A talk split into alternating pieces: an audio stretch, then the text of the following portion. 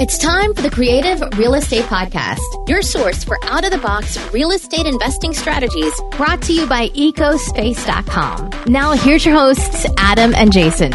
Welcome back to the Creative Real Estate Podcast. I'm your host, Adam Adams. I've done all sorts of creative deals. There's a lot of ways to get deals done, guys, and there's a lot of strategies. Kevin Bupp's with us today, and he's got a fantastic strategy. He has over 12 communities of mobile home parks, which is a little over a thousand lots in eight different states, and he's about to buy 700 more.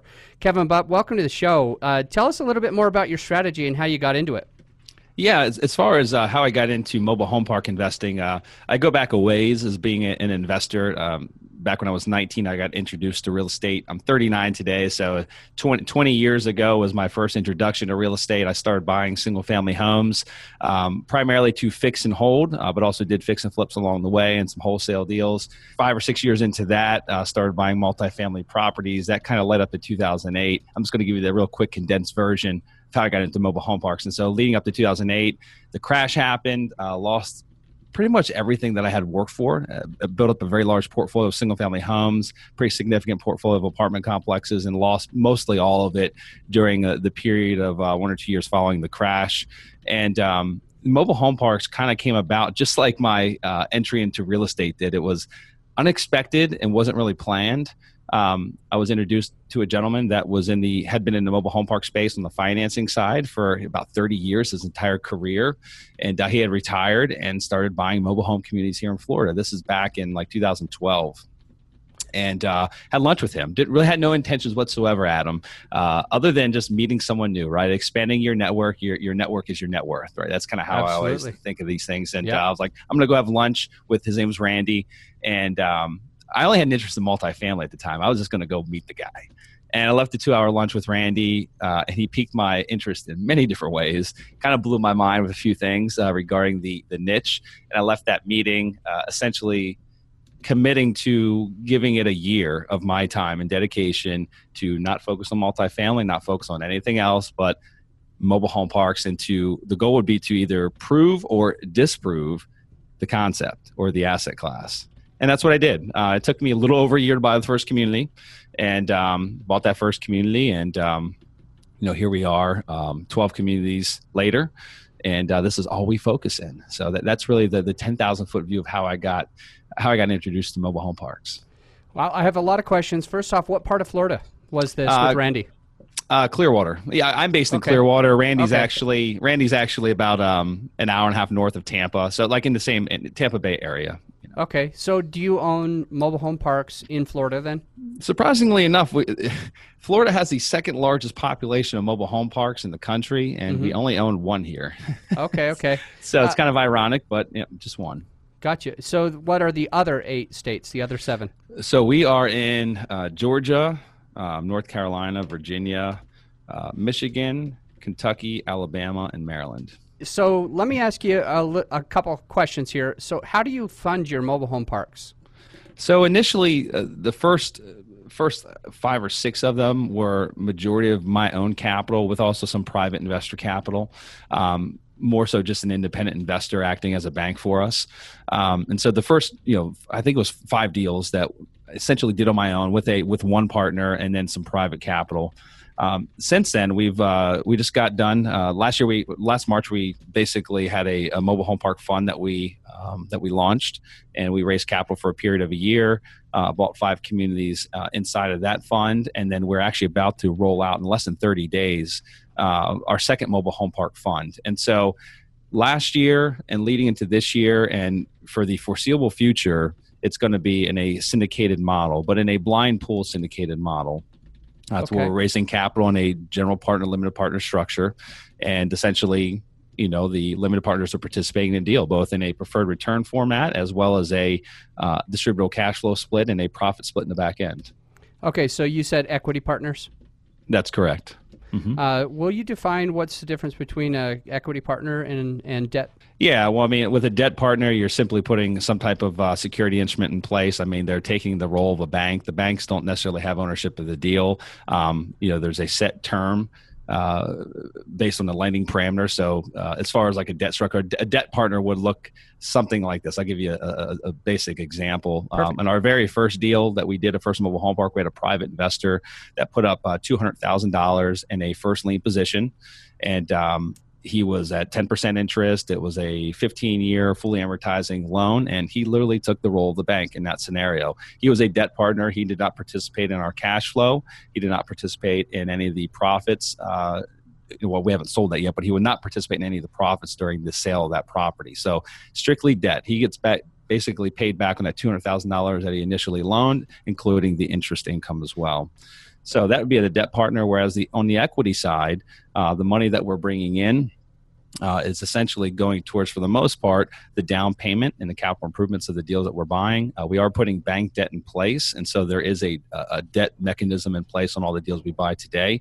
And so our equity partner is essentially putting up the the down payment, the front loaded money that's needed to take down these deals. But what they get in exchange for that is they get a passive investment where they're essentially our partner. Uh, they're our 50 50 partner. Um, they get a preferred return paid to them before anyone takes any money out of the deal. So after the debt service is paid after the operating expenses, they get 8% preferred return paid back to them. And then after that, the cash flows are split 50 50. And so not only the cash flow split 50 50, but any of the refinance, you know, if we did a cash out refinance, uh, any type of liquidity event like that, there would be a 50 50 split as well as a, a sale of that asset. So the profits on the back end, they also participate in those. So, I mean, for all intents and purposes, they are a they're an equal partner uh, in our deals. They just don't have to do anything. That's the nice. beautiful part. They don't have to do anything. They can sit at home, go out in their boat, whatever, and the checks come in. So we kind of call it mailbox money. Cool. Um, so also, as far as the blind pool fund, uh, mm-hmm. versus you know a syndication where you would just do one deal and they'd get a look specifically at that deal. Could you talk to the listeners a little bit about that as well? Yeah, and I shouldn't call it a blind pool. You know that, that that's kind of the common terminology, but I'd like to call ours as a uh, they're semi-blind pools because we're not essentially just going out and raising capital saying here's what we're going to do please put blind faith in us. Uh, like and I'll give you an example of what I mean by that. Right now, we've got six deals in contract. We're going to be rolling out our second fund here in the next 30 days or less. And so mm-hmm. those six deals are going to go into that second fund. And so there, we've already got a portion of the deals identified. More than likely, there's probably going to be 10 or 12 total deals in that entire blind pool fund. But it's again, it's kind of semi blind because part of them are already identified. There's a chance that one or two might not close of, of the six we have in contract. So it's kind of a semi blind pool. Whereas okay. in a deal specific, um, there's one property identified. Um, you typically know everything about that property. I mean, all the particulars are there um, for the limited partners to review, uh, understand the underwriting of that one asset. Okay, so it's not blended together with multiple other assets. Whereas in our fund, we're going to have 10 plus properties once this fund is all said and done. Gotcha. Okay, perfect. So, what type of fund did you guys get set up the first time? And is same it the thing. Same? Yeah, same structure. Reg A, Reg. Uh, yeah, Reg D 506C. Okay, mm-hmm. good deal. So, yeah. do you advertise that on your podcast? We do. Mm-hmm. Cool, awesome. And how big is the fund? Are you allowed to say? Yeah, absolutely. So the first one uh, we had it at set at 10 million. Um, we ended up raising just under five. We we did turn a good amount of money away at the end, but it was more so we could have raised a lot more, but we wanted to be very, uh, very be very responsible with that first raise, just to get the timing correct with the, the purchasing of the assets. So we essentially bought assets throughout the entire year, entire mm-hmm. last year. Um, the second time around, uh, we are a lot more confident as far as our our um, our deal flow. I mean, we've got a massive pipeline right now, and uh, that's really the the whole. That's the either make it or break it of a blind pool. Is anyone? I shouldn't say anyone can raise capital. Getting the capital is challenging, but like if you take the capital in, you got to be able to deploy it very responsibly. And so the second fund's $10 million, and we feel very confident in our ability to raise that amount of capital, but also deploy it uh, very responsibly uh, throughout 10 to plus 10 or 12 or more deals. Uh, great. We're going to probably go into some of the strategies on the mobile home park investing uh, with this fund. I wanted to mention because we kind of talked about your podcast. You have two podcasts. One of them is called the Real Estate Investing for Cash Flow podcast, mm-hmm. and then the Mobile Home Park Investing podcast, right? That's correct. Are those both active? Do you record episodes for each of them? Yeah, that's a good question. So the real estate investing for cash flow podcast, I've been doing that one about four and a half years, and I do re- record weekly. Uh, we have re- weekly releases. There was a period of time where I did eight shows a month rather than four, mm. um, and there have been some weeks I've missed, um, and it happens here and there. But that one is very consistent.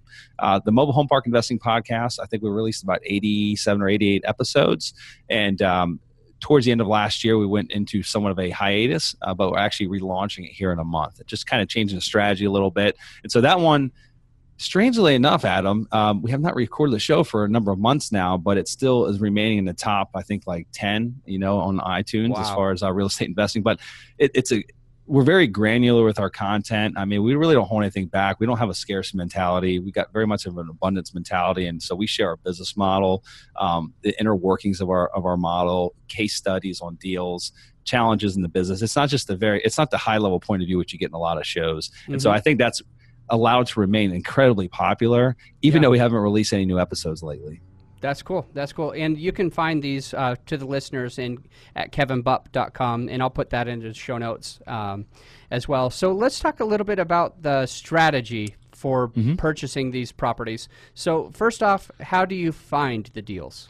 Yeah, so just like a lot of people do, we do utilize brokers, you know, listed properties on the market, but that's not really our secret sauce. Uh, you know, Adam, I know that you, I believe you're in the single family and multifamily space, correct? yeah, multi. Yeah, multifamily. So it's a very competitive landscape out there. It doesn't matter what market you're in. It really doesn't. I mean, some are more competitive than others, but it's incredibly challenging to find um, great deals if you're only resorting to finding them through brokers, right? Because once it gets out there to the open marketplace, everyone and their brother bids on it. There's always someone willing to pay a little bit more than you, right? Always someone willing willing to mm-hmm. take a little bit less of a return. And so we don't like playing that game too much. We do play in that sandbox, but that's not our, our, our bread and butter. Our bread and butter is a proprietary database that we've spent nearly five years building. Um, you can't just go out and buy a list of all the mobile home parks in the country. It's not possible. Um, and so we've literally databased every single market that we have an interest in investing in across the entire United States. Um, research the you know the park owner's home mailing address, his second home address in Florida, his cell phone number, his wife's cell phone number. We have all those intimate details, and um, so we do direct marketing to those individuals via direct mail campaigns and cold calling. And so we have a it's essentially a full time effort for us of doing that. Um, we are nonstop calling and sending mailers to these individuals again to parks that they're very targeted that we have an interest in owning. So that is where ninety percent of our deal flow comes from. Uh, a couple questions on on those. You have their phone numbers. Have you ever used uh, Dial uh, and ha- dropped the just the voicemail? We have. Mm-hmm. Have you ever used a text message blast for for some of these? We have not, but we are actually um, we're just implementing Podio into our into our lead acquisition system, and so we will be using text, uh, not necessarily to cold text these individuals, but more so for the ones that actually respond to a, either a cold call or a direct mail as a source of follow up. Okay, great. Okay, so once you find the deal, um, ha- there's got to be a lot of ways that these are funded. Mm-hmm. So the have you ever done an owner financed or a lease option, something creative like that? Yeah, never a lease option. I'm not opposed to that, um, but we have done a lot of owner finance deals. In fact, I, believe uh, half of our portfolio right now has been owner financed. At least five of them have been owner financed, and um, it's it's a really valid strategy uh, in our niche. And the reason behind that is it's this asset class is a very it has a group of aging owners. Majority of the parks that that we know today were built in like the 60s, 70s, and 80s, and there's a large majority of those that have first generation owners that are now in their 80s and 90s and uh, some younger than that. But for the most part, you find that they're owned free and clear, and that the owners have grown very accustomed to this cash flow. And uh, also, they've got a non-existing tax basis, so that capital gains is going to be a you know a significant concern for a lot of them. And so, we found that owner financing is a, is a huge benefit for both us as well as a lot of these sellers. And then on the other half uh, uh of the coin is you know owners that have a plan for the money right? They've got a kind of a intent of what they're going to use that capital for what they're going to reinvest it in and those people owner financing might not work good for and so we'll just get bank debt involved at that point in time. Okay perfect. I've got a couple quick questions. So yeah. you did say earlier that you usually get debt against the properties right? That's correct. Mm-hmm. so what kind of loans are you able to do with these properties? Yeah that's another one of the I guess not not challenges, but potential barriers in this business is you'll find that banks either get this niche or they don't. And there's very few times that there's an in between. Either they understand it or they don't. And so financing can be a challenge depending on the quality of the the community that you're looking at and the market that it's located in. And so, assuming that we're going to be able to get debt put in place, if it's under a million dollars, typically that's a community size bank. Um, anything under a million dollar loan amount, community size bank. And what we typically underwrite with, and it's we're pretty conservative, but what we typically underwrite with is a seventy percent loan to value. You know, market rates nowadays are you know somewhere like the mid fives for like a community sized bank. Mm-hmm. And um, uh, a five-year balloon uh, over a 20-year amortization. That's again, that's our conservative underwriting guidelines. We'll always push for a longer amortization if we can get it. You know, sometimes you can get them to stretch to 25 years, and or you know a higher loan to value. Like sometimes you'll get that threshold pushed up to 75 percent. So, uh, but we always underwrite at 70% loan to value, 20 year amortization, five year balloon, and right now somewhere in the mid 5% interest rates. Now, as far as financing on loans that are a million dollars or, or larger, um, that's when a lot of the national lenders can get involved. That's where they actually have an appetite for the space. Uh, the options open up a lot once you're in that loan amount size or higher. And then once you get into like the $2 million plus category, $2 million loan amount category, and if it's a solid quality asset in a good market, even Fannie Mae and Freddie Mac are involved in the space. So there's good agency debt available. And there's also a few CMBS lenders as well. So the average Fannie Mae loan, you're looking at a at a 30 year amortization. Um, rates are hovering like right around five percent right now. I, I, see I've seen a few go just under five percent. Uh, uh, ten year balloon, so fixed for ten years, um, and then 70 to 75 percent loan to value. So that's really the space that's the most fun to play in. Uh, yeah. Uh, when you get that longer term fixed debt in place, it's just they're very particular about the quality of the asset, mm-hmm. about the current occupancy, and about the market itself. And so, only about a third of our portfolio currently today, as it sits, would qualify for that type of debt. Okay. So is there ever a chance that you could do an 80-20 loan even with Fannie Freddie, depending on where it's located? That's, that's a good question. I'm not sure. I I, I, I, I don't want to even try to answer because I don't know. Um, I would have to guess that they would still want to see skin in the game. Are you, are you, are you talking as far as like the seller carrying back 20% and trying to get in zero down? Is that what you're meant? I mean, is that what you're referencing? Uh, that no, I was just just specifically talking about the loan itself, but you know the strategy of being able to have the debt carried back, the 20% down carried back would be a, a, you know great strategy. I was just curious because sometimes we have a, a couple Fannie Freddie loans that we have or um, or one that we're about to close on that are 80-20 in the multifamily space. So I was just mm-hmm. curious if they have that option with mobile home.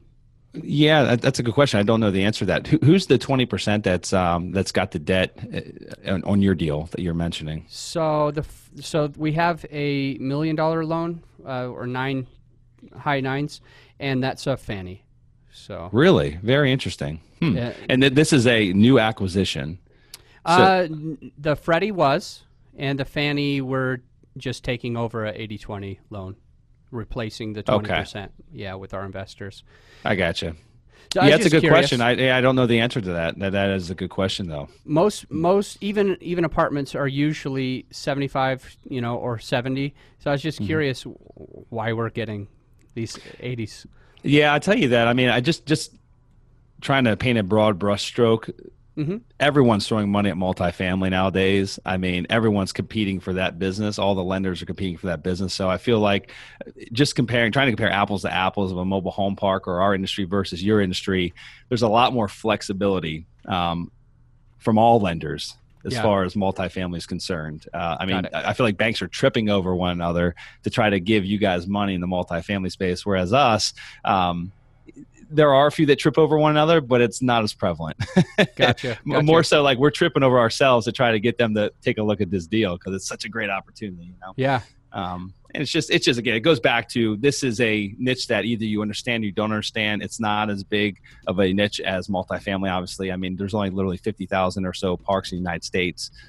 It's such a small number when you really think about it on a grand scale. Yeah, I have a few more questions queued up before we go into the final five. I was gonna. Sure. So our our cap rates, we're struggling to find eight caps in our multifamilies. Mm-hmm. Are you? What about you? What about your um, mobile homes? Yeah. So I don't want to really talk regarding cap rate. A lot of the things Okay. we buy is uh, more value add, and so Mhm. what what you find in our space, which it, it, it happens in every every niche, but with these mom and pop owners, I mean, if you just really base it on a cap rate on their existing NOI that's in place, you're going to find that their expense ratios are much higher, sometimes double what they should be, because they're Wow. just they're running lots of personal expenses through there, or they're Mhm. just mismanaging the property, which is very common. Mhm. Um, you also find that rents have not been increased in a long, long time, and so I'm Yeah. going to give you an example. Um, this is this is one of many of the parks that we own today. it's very common though, like how we get into these. So we bought a park up in Richmond, Virginia. Um, if you looked at it from a cap rate perspective, based on the existing NOI in place for the prior calendar year, we bought it Mhm. like a five cap, which we don't do. That's not our that's not our strategy. Mhm. He was running he was running, I believe, about an eighty six percent expense ratio Holy on cow. this park, and uh, the park was in good condition. Uh, his challenges were number one, his rents were below market. Number two, um, he owned a number of the units in the park, and he had no no um, screening policy in place for new residents, and so he was literally turning on average like two and a half residents per year. And so not only could go through eviction with these folks, but he would go through a rehab every time. So he was losing money hand over fist on his rental side of the business. Um, and so just those things alone, we went in and fixed. He had three people on payroll as well. He had his payroll was way higher than what it should have been. We fired two of the three, um, put a screening policy in place. This all happened in the first two months, and, and did a, a a rent bump. And within two months, we effectively bought that property on a 12 cap. Uh, I mean, you know, so we got the expense ratio down to it's like 40, 47% uh, is where we're kind of running at today. It's right where we're hovering. So that one we bought on a five cap within a couple of months, it effectively was like a 12 cap and um, the cash on cash return is like through the roof. I mean, it's, it's crazy. Wow. So that is our normal, um, it's kind of one of our normal deals. Uh, we're really good at uncovering the value and finding those needles in the haystacks. And so on a cap rate side, it's not really Yeah. relevant to us, but what we can do in the first 12 months is really what we're looking at. And we're looking to hit a 20% cash on cash return. That is our 12 month objective.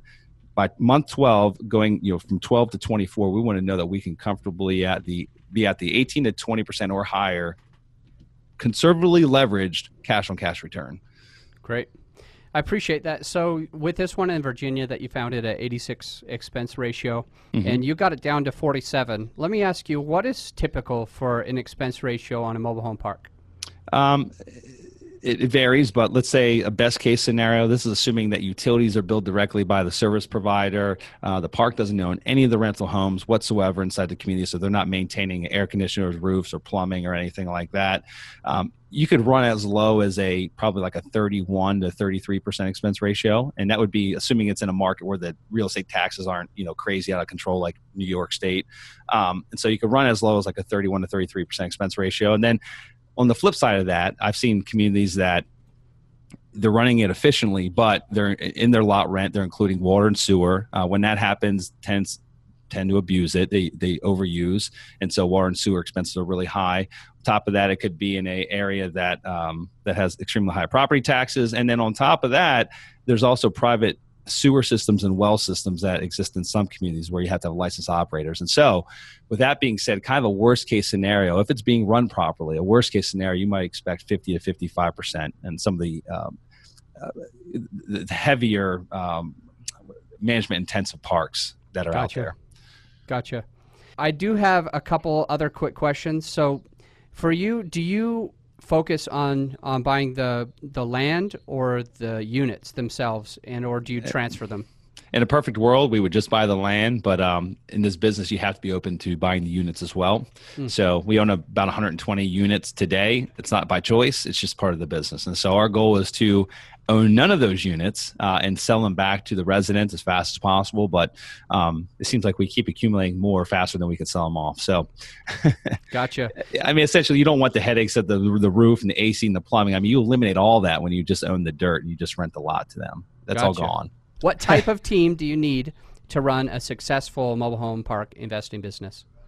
Yeah, so our team's pretty lean. Um, it's myself, and I've got two principals. Um, for our current infrastructure of 12 communities, we've got uh, a, an in house bookkeeper, and then we have one regional manager that's kind of the layer in between me and the and the actual community managers because at each one of our communities we have a dedicated sometimes just one person sometimes a couple um, on-site managers so they kind of the on-site managers control the day to day and so i think today we have Um, W two employee wise, I think we have uh, like 16 or 17 uh, something around. So it's pretty lean, um, and we can manage that current infrastructure. I mean, we could double in size and still maintain that current infrastructure. At that, at about double the size we are today, we'll need to hire another, you know, what again, what we call as a district manager, which will be a someone that's assigned 15 or so communities to oversee. Awesome. Thanks for sharing that. So mm-hmm. we'll go right into the final five after these messages. This episode of the Creative Real Estate Podcast is brought to you by both you and brought to you by the show itself. And we just wanted to say thank you, Jason. I really appreciate having you as a listener. And we have an ask. We've got a quick ask. If you have uh, been listening to the show for a little while, you love the show, and you haven't taken the time to leave a rating and a review, I just wanted to ask to see if you wouldn't mind uh, going into iTunes and doing a written review as well as a rating. Um, so that's our only ask. Let's get back to the show. What's the most creative deal you've done? Yeah, so uh, we just we, have done a lot of creative deals, but one recently that comes to mind is a uh, it's a, a note that we purchased up in Michigan. Um, it's actually brought to us by uh, I met this guy through the podcast that I host. Uh, he's a commercial note investor, so he buys distressed commercial notes. He brought us this mobile home park deal. Um, he is not in the mobile home park space. He only buys retail or office. Mm-hmm. Uh, he brought us this deal. He also he's funded by a family office, so it's his family. Um, and, uh, so they've got their internal funding structure in place. He didn't want to do do the deal on his own, and so he essentially brought us in he put up uh, 85% of the of the equity to buy this thing outright, to buy this note outright, and uh, he's also running the uh, not necessarily foreclosure because the owner is going to do do a deed in lieu. He's going to essentially hand the property over to us. But so we got into this deal. Um, we're 50% owner in it, but we've only put up 15% uh, of the actual equity nice. due, and so. Um, it's a sweetheart deal. On top of that, this community. It's a gorgeous community. It comes with, well, it doesn't come with, but the owner also owns about 37 of the mobile homes in the community, which we want to own. We don't want to own those, but we do because we don't want him to have leverage. We don't want him moving out of the park. And so we have to purchase those. And so this family office is also going to fund 85%, and we'll still have a 50% ownership in those 37 homes. So it's a sweetheart deal for us. Um, we got a lot of equity built into the deal right out of the gate, and we've only had to put up 15% of the deal to do so. Awesome. What's a book that you'd recommend to the audience? Yeah, so I've been reading Pitch Anything um, by I think it's Orkashett. I think I, am going off of memory here. I don't remember the author's exact name, but I think it's Orkashett. And then another one that uh, that I've read many many times over again is um, Meet and Grow Rich. So it's kind of a spinoff of uh, Think and Grow Rich, but it's really about the power behind masterminds and and why you should either consider joining a mastermind or starting your own mastermind. In the you know the power of many brains in one room together. I need to read that. Okay, where were you five years ago from today, and where will you be in five years from now? Five years ago, is really getting uh, the start into this business. Uh, was looking for that first community and was struggling financially. Again, I had gone through the crash in 2008, uh, really hard times, lost pretty much everything that I had worked for for many years, and I had bad credit and didn't have a lot of money in the bank. And so, uh, five years ago was a kind of the start of where I'm at today. Like that was like the, the revival period for Kevin Bupp. mm. uh, five years from now, we've got some pretty lofty goals here internally as a company. Um, we've got our sight set on owning 10,000 lots, uh, mobile home park lots here in the U.S. And so that's essentially we're at about 1,000 now. We'll be um, probably just over 2,000 by the end of this year. And, um, and so we've got a lot of growing to do. We've got to do eight more thousand in a period of four years. That's great. Thank you. Yeah. How do you give back?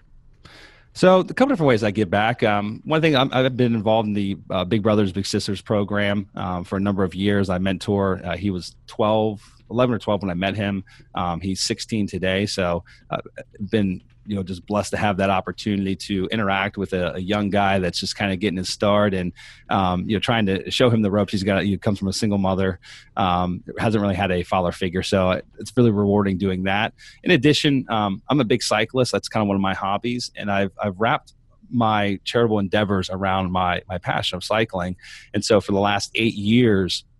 I host multiple events, but the main event is a 280 mile, three day bike ride from Fort Myers Beach, which is here on the west coast of Florida, all the way down to Key West. And mm. essentially bring in, you know, 65 riders from all across the country that have to raise funds for this charity. And then we essentially go and feed thousands of families here locally and provide gifts uh, during the, the Christmas season. So families that wouldn't have a meal or wouldn't have uh, gifts for their children to open on Christmas morning. We provide thousands. I think last year, or last year actually, Irma caused some issues with our ride, but uh, the year prior we fed about 2,200 families in total. So, um, and in addition to that, we also do a backpack brigade where we put together backpacks of school supplies for for children that you know don't have the money. The parents don't have the money to buy those types of things for them, and we give those out to different charities here in the area. So all this is fueled from my cycling endeavors. That's really cool. Yeah. How do people get a hold of you if they want to reach out and maybe if they're accredited and they want to join you in your Mhm. fund? Yeah, sure, absolutely. So if you want to learn more about our business, uh, sunrisecapitalinvestors.com. You can learn about our, our company, our mobile home park investments. There's a link there as well to our investment portal uh, to where you can get signed up to get updates on our uh, next offering that's coming out. As far as me personally, if you want to get in contact with me or you know listen to any of my previous podcast episodes, you can go to kevinbupp.com. Great. Thank you for being on the show. You've added a lot of value. And until next time, guys, think outside. Thank you so much for listening to the Creative Real Estate Podcast. And if you got value from this episode of the podcast, please take the time to leave us a rating and review on iTunes. Give us a written rating and a review. We'd really, really appreciate it. I'm going to let you go, but until next time, think outside the box.